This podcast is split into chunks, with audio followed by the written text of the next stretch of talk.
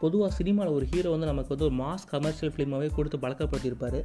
திடீர்னு ஒரு class film பண்ணால் நமக்கு வந்து அப்படியே போர் அடிச்சிடும் ஃப்ளாப் ஆக்கி விட்ருக்கோம் வயசு வருஷாவாக ஒரு கிளாஸ் ஃபிலிம் கொடுத்துட்டு வந்த ஒரு ஹீரோ வந்து திடீர்னு ஒரு மாஸ் ஃபிலிம் பண்ணால் அதையும் நம்ம ஃப்ளாப் ஆக்கி விட்ருக்கோம் ஆனால் மம்மூட்டி மாதிரி ஒரு ஆள் தான் மாசா தளபதி மாதிரியும் படம் பண்ண முடியும் ஒரு குடும்ப படமான ஆனந்தம் மாதிரியும் பண்ண முடியும் கிளாஸாக பேரன்பு மாதிரியும் படத்தை கொடுக்க முடியும். இன்றைக்கி அவரோட ஒரு படம் ஒன்று பார்த்தேன் முன்னறிவிப்பு. அதாவது அந்த படத்தில் அந்த கேரக்டர் அவரால் மட்டும்தான் பண்ண முடியும். வேறு யாரையும் நினச்சி கூட பார்க்க முடியல. ஏன்னா படம் வந்து ஒரு மணி நேரம் ஐம்பத்தொம்பது நிமிஷம் போதுன்னு வச்சுக்கோங்களேன். ஒரு மணி நேரம் ஐம்பத்தி நாலு நிமிஷம் ஸ்லோவாக தான் போகும்.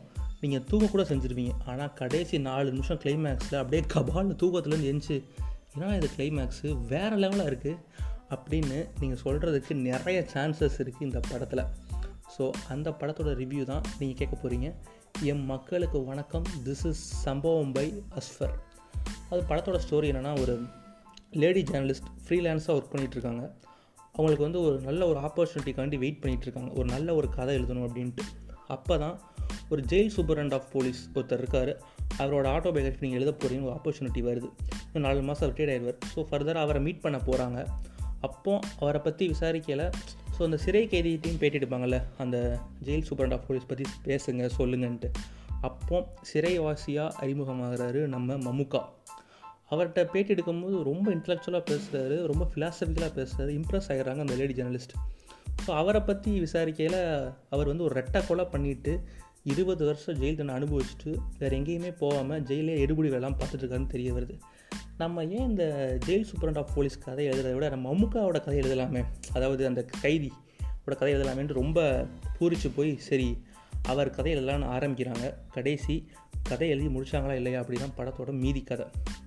ரொம்ப சிம்பிளான ஸ்டோரி தான். ஸ்லோவாக தான் போகும். ஆனால் கடைசி நாலு நிமிஷம் ஸ்டன் ஆகி நிற்கிற மாதிரி ஒரு கிளைமேக்ஸு வேறு லெவல் கிளைமேக்ஸ் தான் சொல்லணும். பெர்ஃபார்மன்ஸ் வைஸ் பார்த்தோம்னா அந்த லேடி ஜேர்னலிஸ்ட்டாக பண்ணியிருப்பாங்க அபர்ணா. அவங்க யாருன்னு பார்த்தீங்கன்னா சார்லி படத்தில் அந்த சூசைட் பண்ண போவாங்களே நம்ம துல்கர் சல்மான் போய் காப்பாற்றுவார்ல அவங்க தான்.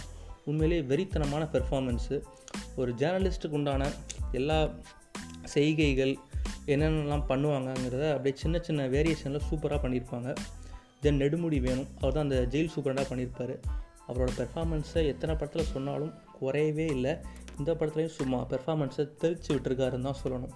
தென் படத்தோட ஹீரோ மமுகா என்ன பெர்ஃபார்மன்ஸு சார் சின்ன சின்ன எக்ஸ்ப்ரெஷன்ஸ் தான் கொடுப்பாரு. அதில் ஆயிரம் அர்த்தங்கள் ஆயிர ட்விஸ்ட்டு எல்லாமே இருக்கும்.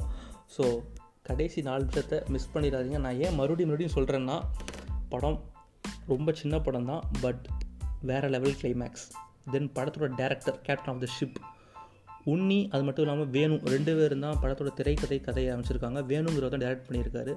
படத்தில் அந்த ஸ்லோனஸ் இருந்தாலும் கடைசி வரைக்கும் நம்மளை உட்கார வைக்கிறார்.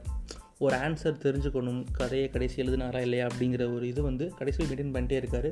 தென் படத்தோட மியூசிக் எங்கெங்கெல்லாம் வேணுமோ அங்கங்கெல்லாம் மியூசிக் இருக்குது கடைசி அந்த கிளைமேக்ஸில் வாசித்த மியூசிக் நான் மிரண்டு போயிட்டேன்னா சொல்லணும். ஸோ படம் வந்து ஜியோ சினிமாஸ் ஆப் வச்சுருந்தீங்க அதில் நீங்கள் பார்க்கலாம். எம்எக்ஸ் பிளேயர் வச்சுருந்தீங்கன்னா அதுலேயும் படம் இருக்குது ஸோ மிஸ் பண்ணாமல் பாருங்கள் டூ தௌசண்ட் ஃபோர்டீனில் வந்த படம். உண்மையில் ஒரு அண்டர் ரேட்டடான படம் தான் சொல்லணும். முன்னறிவிப்பு. Stay safe stay positive tata bye bye